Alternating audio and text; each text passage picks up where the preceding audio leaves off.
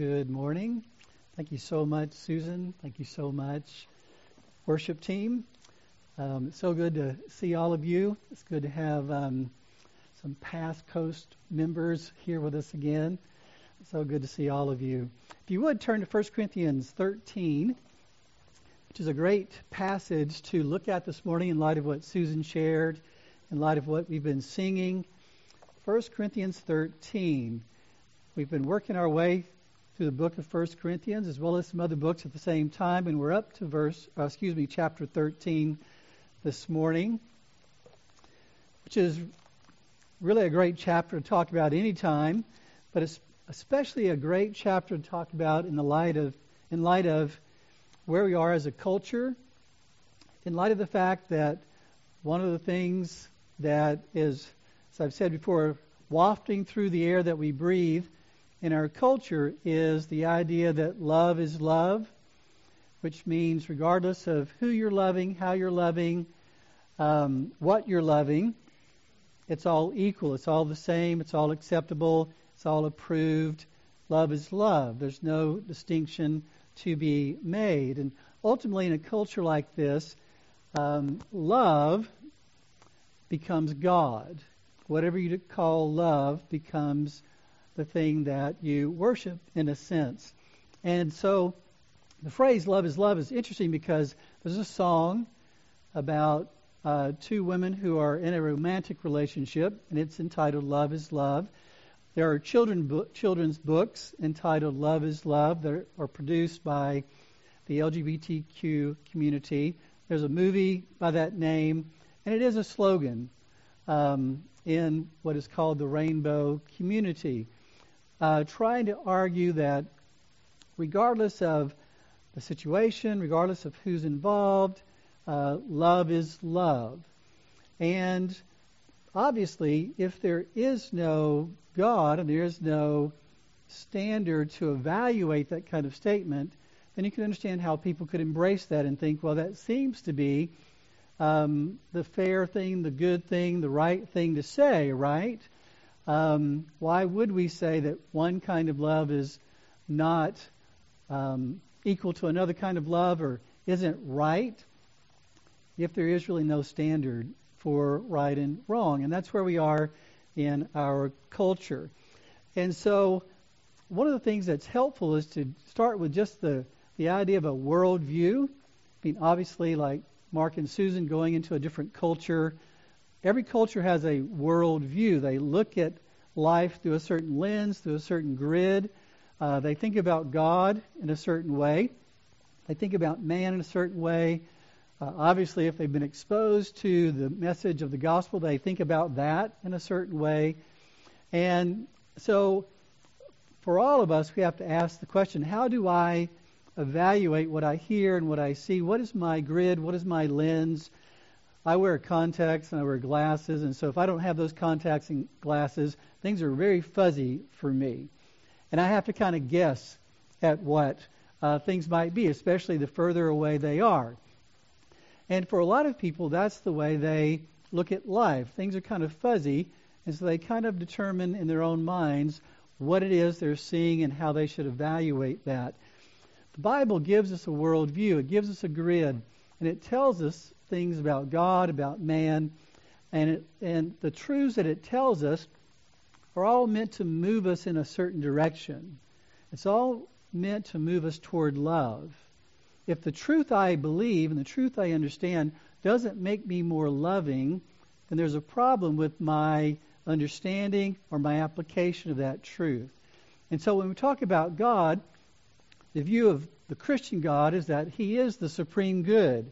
And He did create us to be holy and to be happy in His love, not apart from Him. But the problem with man is we are idol worshippers. We worship something other than the God who created us. And therefore, we look to created things, people, possessions, other things, for the help we need and the happiness we long for. And that creates all kinds of relational problems. It produces all kinds of sin once we've embraced that sin. Jesus came to rectify that situation, to deliver us from sin in order that we might be satisfied in God and His love for us. And so He, he came as the double cure to live the life we could never live, to die the death that we deserve to die. Then He rose from the dead as the only Lord and Savior. And as a result of the good news, God calls everyone to two things basically faith and love. And that faith is a call to repent, turn from my own self righteousness, and trust Jesus as my Savior, my righteousness, and to turn from my own self determination and to trust Jesus as my Lord, to receive Him for who He really is, and to rest in Him for the pardon I need, the perfection I need, and to hope in God for what He's promised me through Jesus, to hope in Him for the help I need and the happiness my heart longs for. And all of that is meant to move me to love in the way that God calls me to love. And it's important how we define love. And when you think about the different ways the Bible talks about love, one way to summarize that is to say that love is the obedience of faith. Love is something that comes out of my faith in God and in Jesus in light of all the truths we've just talked about. And it is actually an obedience to God. That love does not happen apart from obedience to God and obedience to His Word. And therefore, submission to God's Word and submission to God's will is very much what love looks like.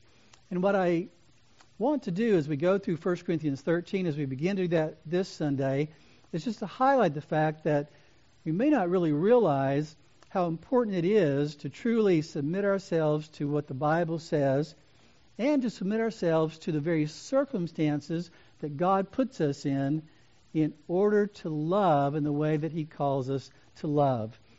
And so, again, whatever worldview I have, whatever truth I say I believe, ought to be moving me toward the love that God calls me to.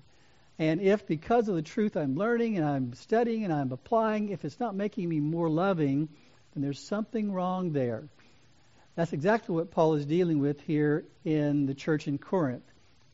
They were a church that were uh, they were gifted greatly, had all kinds of spiritual gifts, and they'd been taught by Paul for a year and a half, and yet they lacked the love that Paul is talking about here. And so he's challenging them in light of that. And so let me read for us 1 Corinthians 13, a, a chapter that's very familiar to all of us, but hopefully God will apply it to our lives in a fresh, new way this morning. Verse 1 of 1 Corinthians 13 says, If I speak with the tongues of men and of angels, but do not have love, I have become a noisy gong or a clanging cymbal. If I have the gift of prophecy and know all mysteries and all knowledge, and if I have all faith so as to remove mountains, but do not have love, I am nothing. And if I give all my possessions to feed the poor, and if I surrender my body to be burned, but do not have love, it profits me nothing. Love is patient, love is kind and is not jealous, love does not brag and is not arrogant, does not act unbecomingly.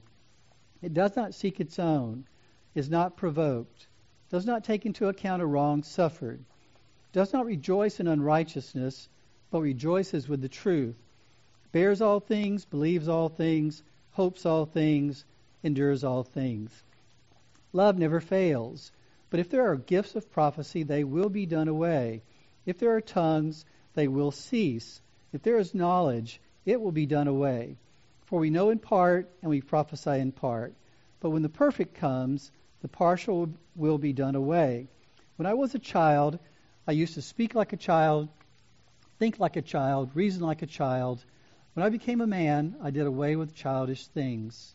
For now we see in a mirror dimly, but then face to face. Now I know in part, but then I will know fully, just as I also have been fully known. But now faith, hope, love, abide these three. But the greatest of these is love. Let's pray again. Father, we just ask for the Holy Spirit to help us as we look at your word this morning. We pray that you would work in our hearts to conform us more and more to the image of Christ, to convict us of our sin, to comfort us in the knowledge that Jesus is an able and willing Savior for sinners, to convince us of your love for us and to convince us of your promises to us in Christ, and to cause us to walk in obedience to your word, in obedience to all that you've called us to, indeed to walk in love. And we pray that you do this all for the glory of your name alone. In Jesus' name we pray. Amen.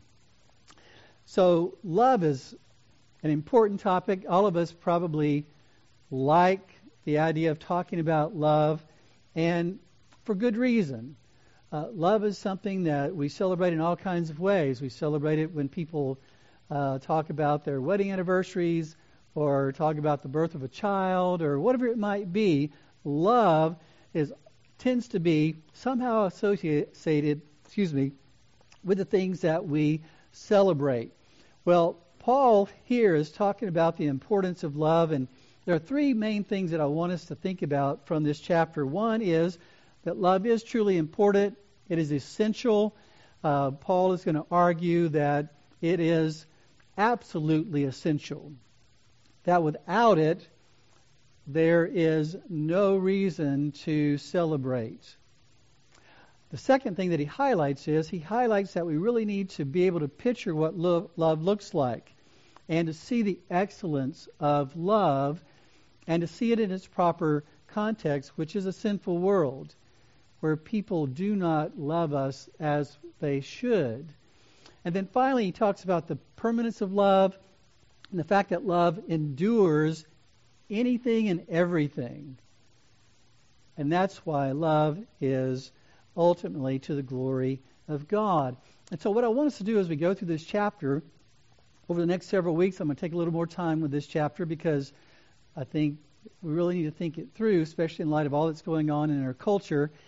Um, the question for all of us is when we think about our relationships, is what is my goal for my relationships? What is the goal for my marriage?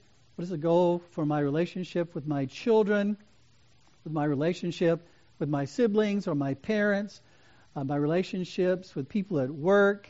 What is my goal for those relationships? And is the kind of love that Paul is talking about here the goal for those relationships? Or is it really something else? Is it something really less than what Paul is talking about here? because Paul is highlighting the fact that the Corinthians were obviously pursuing something different. They were pursuing something else besides the love that he's talking about here. Um, there was a, a, Republican uh, member of the House of Representatives, I think from Pennsylvania, back when Abraham Lincoln was president. And at one point, at least according to the movie Lincoln, uh, this gentleman who was fighting for the abolition of slavery looks at Lincoln and he says, Who cares about the people and what they want and what they're ready for? I don't care at all about the people and what they want. This is the face, talking about himself, this is the face of someone who has fought long and hard for the good of the people without caring much for any of them. Now just think about what he's saying. He's saying, I am pursuing the good of the people of our nation in fighting slavery, which is a good thing that he was doing. But he says, but I don't care much for the people that I'm pursuing this good for. In light of that, let's read again the first three verses of this chapter. Paul says, If I speak with the tongues of men and of angels, but do not have love, I have become a noisy gong or a clanging cymbal. If I have the gift of prophecy and know all mysteries and all knowledge, and if I have all faith so as to remove mountains, but do not have love, I am nothing. And if I give all my possessions to feed the poor, and if I surrender my body to be burned, but do not have love, it profits me nothing. I think that's exactly what Paul would say, and indeed God would say to Thaddeus Stevens, uh, if that's indeed what he actually told Abraham Lincoln. that would be, those first three verses would be the response to that. That in all your pursuit of, quote, good, it's nothing in the eyes of God. Paul is highlighting the fact, and this is part of the issues going on at the, in the church in Corinth, he's highlighting the fact that we can be really impressed with eloquent speech. We can be impressed with great singing voices. We can be really impressed with people performing on the stage and those kinds of things. Paul says if it's not motivated by love, then there's a problem. We can be very impressed with what people do, whether it's trying to abolish slavery or whether it's um, moving mountains, whatever it might be, uh, which removing mountains was a, a figurative, many times, uh, really difficult things. Um, we can be impressed with what people do to overcome negative, difficult circumstances and to help other people in the process. And yet, Paul can say, but if love isn't really what's being expressed there, there's a problem. We can be impressed with the sacrifices that, pe- that people are willing to make, that they can even go to the point of giving up all that they have, including their own life. But if it's not motivated by the kind of love that's being talked about here, there's a problem. And the reality is, we look at those things and we can affirm that an eloquent, eloquent speaker, that's a good thing. Um, you know, someone who's over, uh, able to overcome difficulties, that's a good thing. Uh, you know, sacrificing for others, that's a good thing. And yet, doing good things isn't simply the issue. That God looks beyond just what we sound like, what we appear like, what we do, to the heart of the matter. And that's exactly what um, Paul is talking about here. I mean, ultimately, the priority of love is exactly what Jesus said in John 15:12 when he said, "This is my commandment that you love one another." He could summarize all of his commandments into one. This is my commandment that you love one another. If you don't do that, you don't fulfill the rest of those commandments. Or John could say in 1 John, Beloved, let us love one another, for love is from God.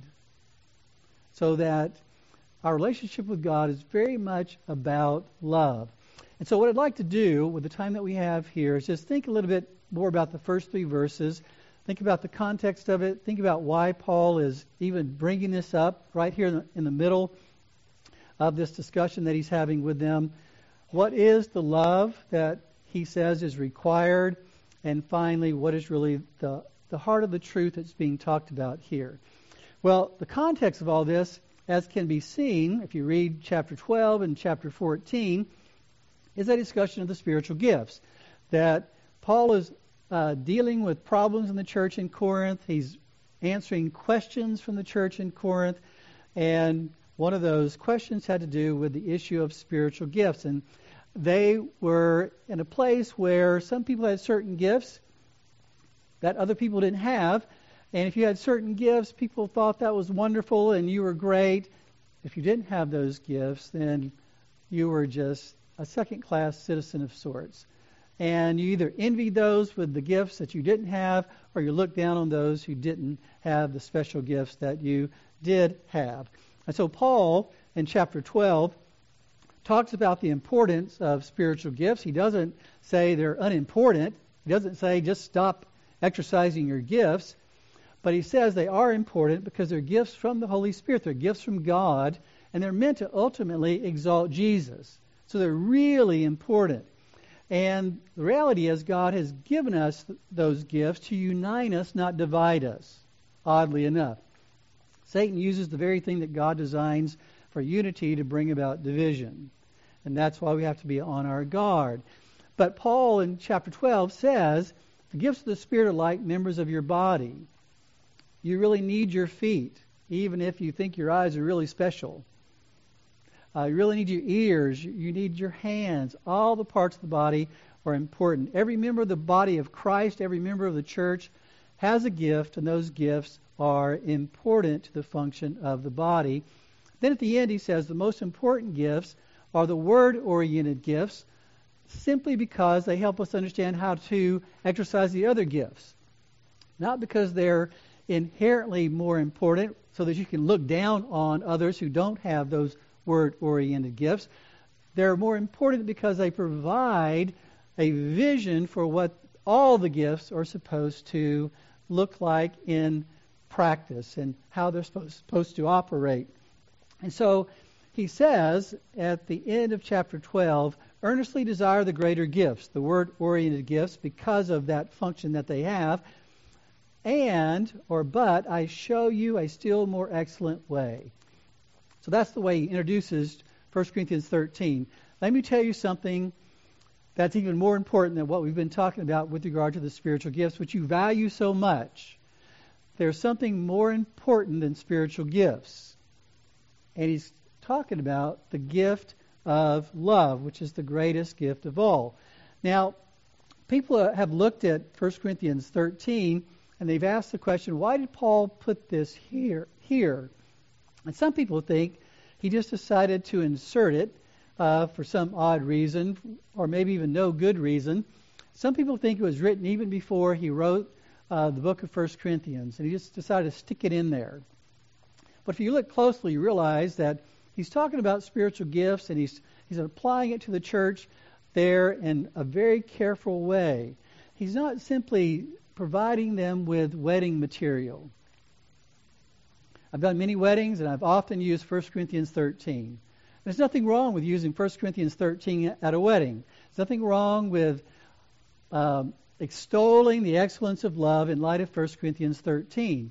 But that is not the original reason why Paul gave this chapter. It's not a poem celebrating love that's simply meant to be used at weddings.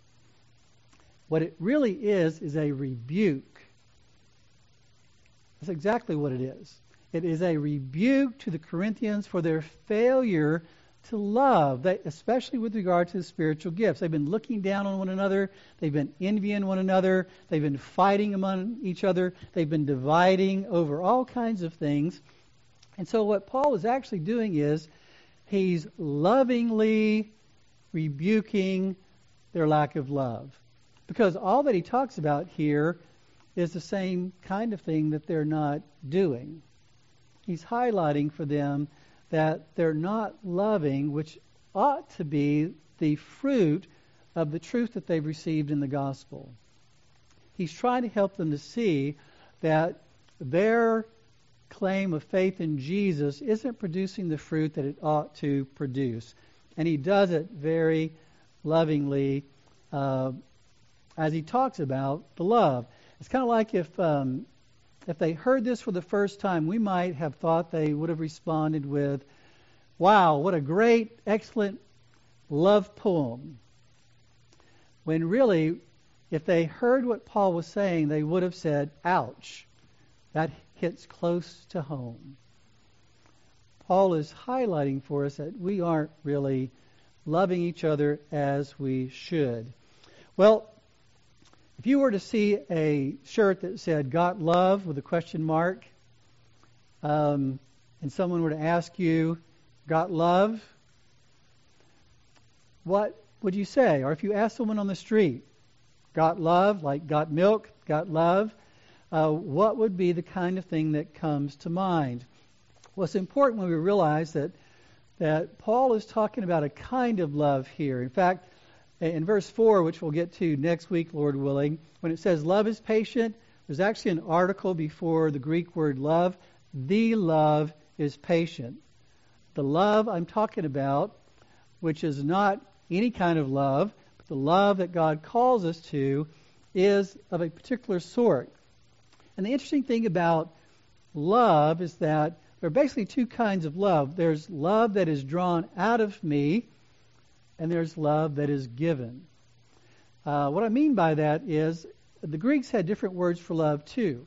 They had uh, a word for family love. You know, if I see someone who's my kin, most of the time there's a love that's just drawn out of us. You know, if I have a child, um, because that child is my child, that's going to draw a love out of me. Uh, they also had a, a word for romantic love. So if I look at someone and they're very tr- attractive to me, uh, I look at them and I say, Oh, I love that person. It, it draws that love out of me. Or if I have a good friend that I really enjoy being around, and I think about but that person, and it draws love out of me because of what they um, do for me. And you can even apply it to things like I love hot dogs, or I love cake, or I love uh, pecan pie, or whatever it might be. What is that all about? It's because of what it does for me, for the benefit. It draws praise out of me. And yet, Paul is highlighting the fact that those, those things are fine. I mean, there's a basis for romantic love like that, and enjoying pecan pie and enjoying your friends and all those things. And there's even a place for I love that person because they love me so well. Uh, my love for them is drawn out by their love for me. There's a place for all of that. But ultimately, there's a problem if there isn't a foundation under those love, those kinds of love, that goes much deeper than that.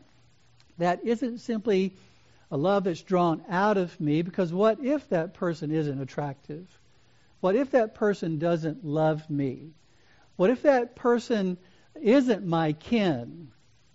What what what what then? Do I have no responsibility to love them? Is, is it okay if I don't love them? Well, the kind of love that Paul is talking about here is a love that is ultimately a gift it's not something that's just drawn out of me. It's something that isn't drawn out of me necessarily, but I freely give it. One kind of love is almost involuntary. If I eat a if I eat pecan pie, I don't have to decide whether or not I love it or not. It just comes out of me involuntarily. But there might be certain situations and certain relationships where it's not coming out of me involuntarily. So what am I going to do with that? It has to be a voluntary thing. I have to give that love. And that's the kind of love, that's what uh, the Bible means when it talks about agape love, which we're going to talk more about this next week, which is a little more complex than that. But when it comes to us loving other people, us loving sinners, the idea is very much that I am to give my love away, not simply wait until it's drawn out of me. And that's so important in so many ways. But it comes down to the, the recognition that God has loved us that way. God hasn't looked at us and said, You guys are so lovely that my love for you is just drawn out. The Bible says that we are rebels naturally, and we have spit in God's face. And we, we've said, no, thank you. And the Bible says that God did not have to love us, but He chose to love us. It was a voluntary thing when God sent His Son. He, he, he wasn't compelled by how wonderful we were, how much we loved Him in return, how attractive we were, or anything like that. It was totally voluntary. And that's why it says in verses like Romans 5 5.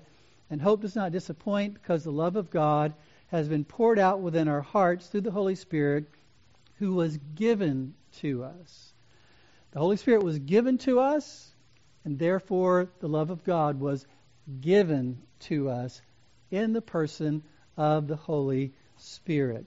Well, let me just uh, highlight for us as we move on a little bit. Verse 1. Look again at verse 1. He says, I speak with the tongues of men and of, and of angels, but do not have love. I have become a noisy gong or a clanging cymbal. Now, when he talks about speaking with the tongues of men and of angels, some people think he means that the gift of tongues was either human language or angelic language. Others would say Paul is being hyperbolic because the whole, all three verses, he's talking about things like if I have all faith, all knowledge. Uh, if I can remove, you know, all mountains, if I can give all my possessions away and have my body to be burned. He's speaking in a hyperbolic way, meaning if I have every possible language that you could have and speak eloquently in the greatest way possible, if I do the greatest things that a person could do, if I could sacrifice in the greatest ways people could sacrifice, but if I don't have love, there's a huge, huge problem. He says, If I speak with the tongues of men and of angels, but do not have love, I've become a noisy gong or a clanging cymbal. The idea, the noisy gong is like a piece of brass that is just uh, ringing, a ringing piece of glass, or a clanging cymbal, like a wailing noise. Be almost like if you could imagine a noise that just grates on your nerves and you can't wait to get away from it. You think about what Paul is saying here. He's saying when God and when the halls of heaven look at, see, and listen to what happens on earth, the things that are done and said without love are like a, a noise that grates on your nerves, that irritates you, and you just want to run away from it. An amazing statement. Truly an amazing statement when he says that. And so he's highlighting the fact that it really matters what's going on in our hearts. There's a show that Jan and I have been watching on Redeem TV called Vindication. And um, we're not really sure where the show is going in terms of the characters, but there's one character in there that's actually a mother in prison and they, there's this one scene where she's really being nice to the person visiting her. And then after this person leaves, uh, her smiling face just turns into a scowl. And so you wonder if, does that mean she was just putting on a show? She, does that mean she was just being nice, but she really had disdain and hatred for that person? I kind of picture what Paul is saying here in this way that he's saying the love that God calls us to is essential to delivering us from just an empty show. Empty sounds, empty actions that have no real love in them. And that we have to be very careful of that kind of thing. He goes on and he says in verse 2 If I have the gift of prophecy and know all mysteries and all knowledge, if I have all faith so as to remove mountains, but do not have love, I am nothing. Obviously, prophecy had to do with um, speaking the very words of God. Mysteries had to do with God revealing things that we could not know otherwise. Uh, knowledge, obviously, is truth that God shows us um, in various ways. If I have all faith, as to remove mountains, the Lord Jesus Himself talked about if you have faith of a mustard seed, you could speak to this mountain and it would be gone. Um, but He says, even if you have the knowledge of all mysteries and all knowledge. You have all faith, the greatest knowledge and faith that you could have, but no love, the kind of love Paul is talking about here. He says, I am nothing. It's almost like um, the idea I thought of in terms of moving a mountain. You may have seen David Copperfield, you know, when he makes a building disappear or, or whatever. Um, it's almost like Paul is saying if you could make things disappear, what you're doing is really more of an illusion than reality.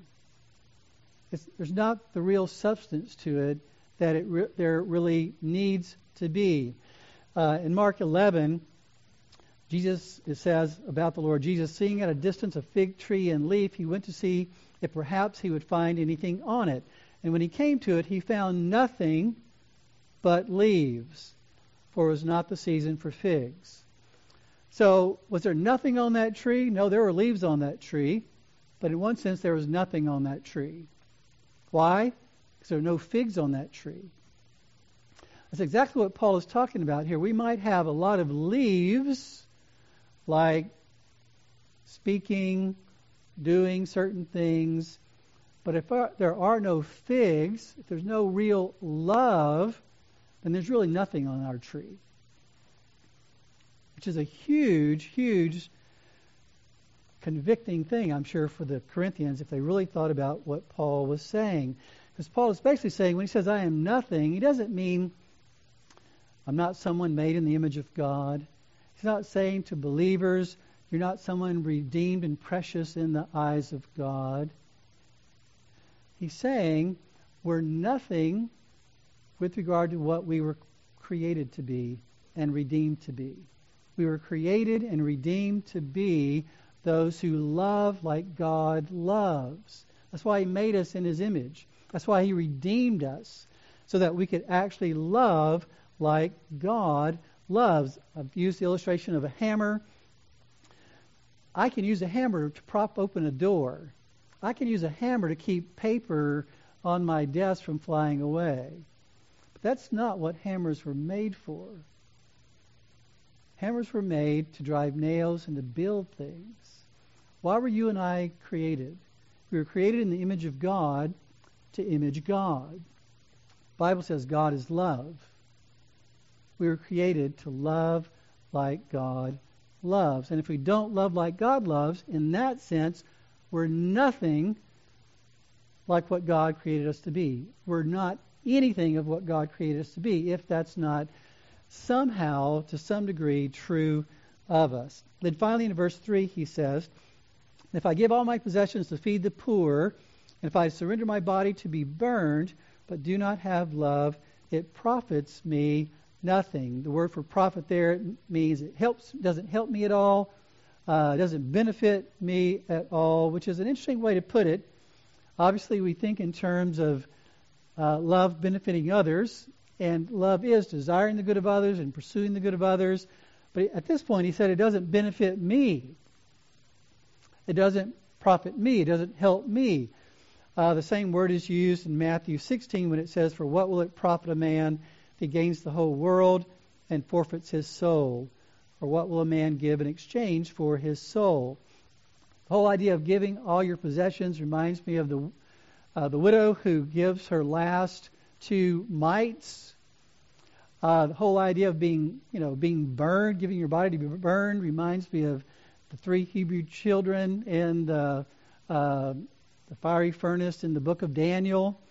You know, if you give those two mites, your last of your money, or you're willing to go into the fire and have your body burned, but if it's not an expression of the love that God calls us to and created us for and redeemed us for, then Paul says it profits me nothing. It means God does not put his stamp of approval on it. It means he will not reward it. It's an amazing thing when you think about that. He's highlighting for the Corinthians that it is no small matter whether or not you're loving each other. This is my commandment that you love one another, and you Corinthians, you're not doing that.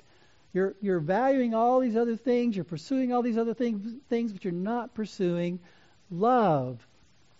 Uh, Jan does some tutoring. Hopefully, I'll get this right. As I heard, have heard her talk about working with students in her tutoring, I think there's one in particular that has this reward system. And so, if he follows directions, he gets points for it. And when he accumulates enough points, he gets rewarded for it. And I think his mom provides the reward. Well, if he doesn't pursue that, then he doesn't get the points, he doesn't get the reward. And the reality is, God says, there are things that I've created you for. And if you want my stamp of approval and you want a reward, then I want you to give your life to what I've called you to. I don't want you to just prop up prop open doors. I don't want you to just, just hold down paper on a desk.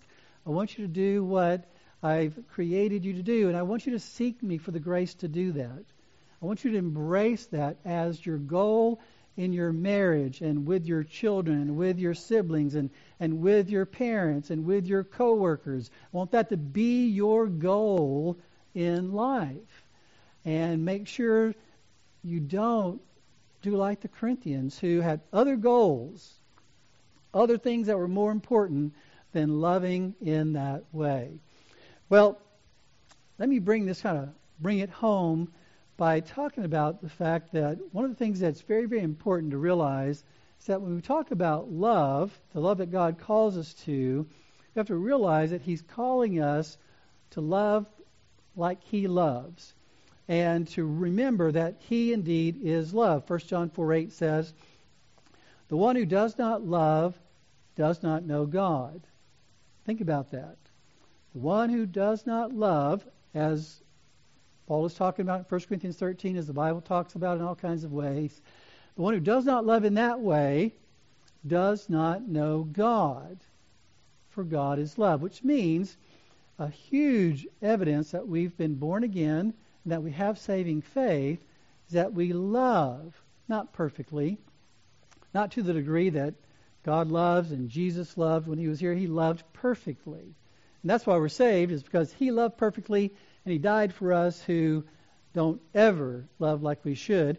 And yet, if we've been born again, if we have a true faith in Christ, it will be our heart, it'll be our prayer. To some degree, we will give our lives to seeking to love like God has loved us and calls us to love. But the point that I want to make in light of the first three verses is when we think about the idea that God is love, in light of what Paul says here in the first three verses, one of the things that we need to realize about God is God never says anything in the Bible that isn't an expression of his heart, an expression of his true love. So when he says things like what we find in Ezekiel 33, he's talking to Israel, rebellious Israel. Says in verse 10 of Ezekiel 33, Now as for you, son of man, say to the house of Israel, Thus you have spoken, saying, Surely our transgressions and our sins are upon us, and we are rotting away in them. How then can we survive? Then God says to Ezekiel, Say to them, speaking for God, As I live, declares the Lord God, I take no pleasure in the death of the wicked, but rather that the wicked turn from his way and live. Turn back, turn back from your evil ways. Why then will you die, O house of Israel? When you hear God speaking those kinds of things, you want to make sure you believe that he really means those kinds of things, that he's speaking from his heart, that he's speaking out of love, that he's not a clanging cymbal. He's not just making noise, but that is a true expression of his loving heart for sinners, all sinners. There's a scripture in Matthew 5 where it talks about the question of how should we understand what God does in this world, both for believers and unbelievers. In Matthew 5:43 it says Jesus is talking, Sermon on the Mount. He says, "You have heard it that it was said, you shall love your neighbor and hate your enemy." But Jesus says, "I say to you, love your enemies and pray for those who persecute you, so that you may be sons of your Father who is in heaven, for he causes his sun to rise on the evil and the good." and sends rain on the righteous and the unrighteous. For if you love those who love you, what reward do you have? Do not even the tax collectors do the same? If you greet only your brothers, what more are you doing than others? Do not even the Gentiles do the same? Therefore, you are to be perfect or complete, as your heavenly Father is perfect. So, when God sends rain on unbelievers. Is that an empty show? Is that an empty act? When he sends sun on unbelievers, is that an empty show? Is that an empty act? No substance to it, just a good thing? No heart behind it? Absolutely not. That's the whole point of that passage is love your enemies. Don't just love those who love you, love those who don't love you which is every person who hasn't given their heart to Christ by God's grace. And so he's saying that God never speaks empty words. He never does empty deeds. They are words filled with love. They are deeds filled with love. And every person you meet, you can look at the good things God is doing for them and say, you know what? That's God loving you Because that's what the Bible says. He loves his enemies.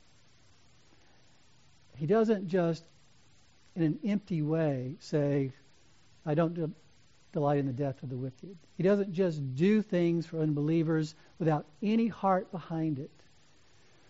And that's why he could say, That's why I don't want you to do that. That's why I don't, want your words to be empty words. That's why I don't want your actions to be empty actions. Because that doesn't image me. That's why Paul is talking to them the way he is. Well, Spurgeon, who's one of my favorite preachers, uh, preached a sermon um, based on Romans 10, 20, and 21. And the verses in that uh, passage say, I was found of them that sought me not, I was made manifest unto them that asked not after me. But to Israel he saith, All day long I have stretched forth my hands unto a disobedient and gainsaying people. One of the things that Spurgeon dealt with under his ministry was the reality that there were people who were saying, You cannot believe in a loving God, that there is a loving God toward you until you're saved, until you know you're one of the chosen. And Spurgeon said, That's not true. That is just not true. Um, what he said is this He said in that sermon, Lost sinners who sit under the sound of the gospel are not lost for the lack of the most affectionate invitation, which means whenever an unbeliever hears the gospel preached, it's not an empty, clanging cymbal. It has the love of God behind it for those who are hearing the gospel. He says, God says, He stretches out His hands in that passage in Romans what did he wish them to come for? It's kind of like you hold out your hands to your little child. Why? Because you want them to come. That's the picture there. He says, what, what did he wish them to come for? Why? To be saved. Then he asks the question Now, was God sincere in his offer? It says, opening his arms to rebellious Israel, just an empty show. No heart behind it. Don't really care if they come or not don't want them to come or not. There's no love in those open arms. Is that really what was going on there? Spurgeon says, God forgive the man who dares to say he was not sincere. That there was no heart of love in that offer, in the, those extended arms. He says God is undoubtedly sincere in every act he did. It's exactly what Paul is talking about here in this passage. And he says the reason why people are not saved is because they will not have the love of God. He closes this, at least this portion of it by saying, He stretched out his hands all the day long, yet they were a disobedient and gainsaying people and would not have his, speaking of God's, love. So my my point is simply to say, when we think about what Paul is saying here, he's encouraging us not only to think about our love and what it kind it is. Is it simply a drawn out love or is it a given love? But also to consider God's love. How do I understand the love of God? Both toward me and even toward those who do not know God. The bottom line in all this is that love is not only the highest priority but absolutely essential to all of our lives before God. One of my favorite songs, and I've shared this song before, is The Love of God, which goes like this The love of God is greater far than tongue or pen can ever tell. It goes beyond the highest star and reaches to the lowest hell. The guilty pair bowed down with care. God gave his son to win. His erring child he reconciled and pardoned from his sin. O love of God, how rich and pure, how measureless and strong, it shall forever endure the saints and angels' song. The third verse says, Could we with ink the ocean fill, and were the skies of parchment made, where every stalk on earth a quill, and every man a scribe by trade, to write the love of God above would drain the ocean dry nor could the scroll contain the whole, though stretched from sky to sky. Meaning the greatness and excellency and wonder of God's love is beyond telling, expressing, uh, even picturing. And yet, we need to understand that God calls us to love like He loves. but that's really the evidence that we are the children of God, that we are sons of the Father.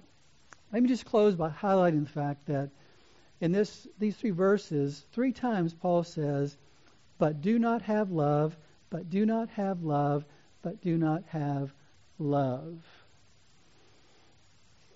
What does it mean to have love? Ultimately, it means to have God. That's what it means. Because if God is love, and if the gift of the Holy Spirit is ultimately the gift of the love of God to us as well as through us, if we do not have love at all, like what Paul talks about, it is because we do not have God at all. Because God is love. And so Paul is highlighting the fact that this love is essential. And the reality is, if we're true believers, we all have a measure of this kind of love. And there were true believers in the church at Corinth, but they needed to grow in this kind of love. They needed to realize that their goal in life had shifted and they were not relating to each other in light of how God did had loved them and was loving them. Ultimately, we love this love, we have this love when we receive Jesus. To receive Jesus as our Lord and Savior is to receive the God who is love. Let's pray together.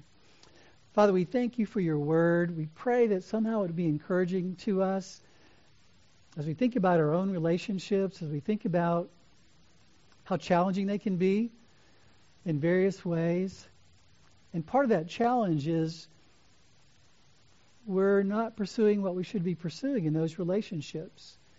We're pursuing something other than the love you've called us to show in those relationships. And so we make it even worse. We make it even harder. We complicate it even more when our goal for those relationships isn't your goal for those relationships.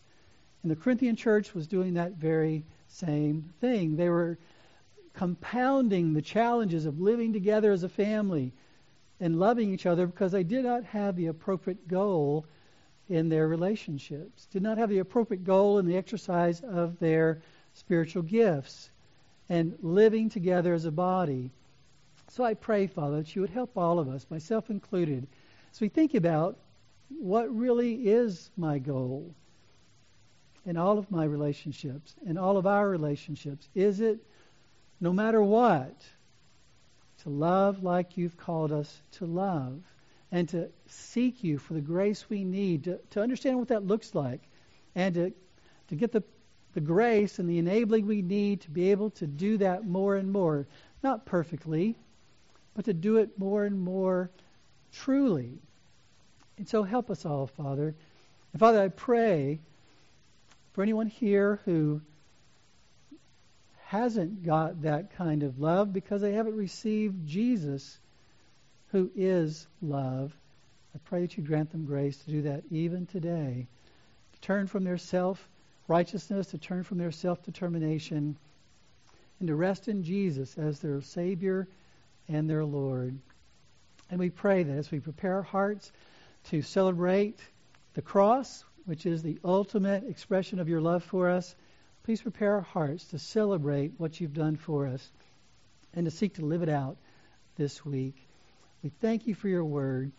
We thank you that you've told us this that we might know the joy of loving like you love in greater, deeper, richer ways. Help us to hear what we've heard as an expression of your love for us. In Jesus' precious name we pray. Amen.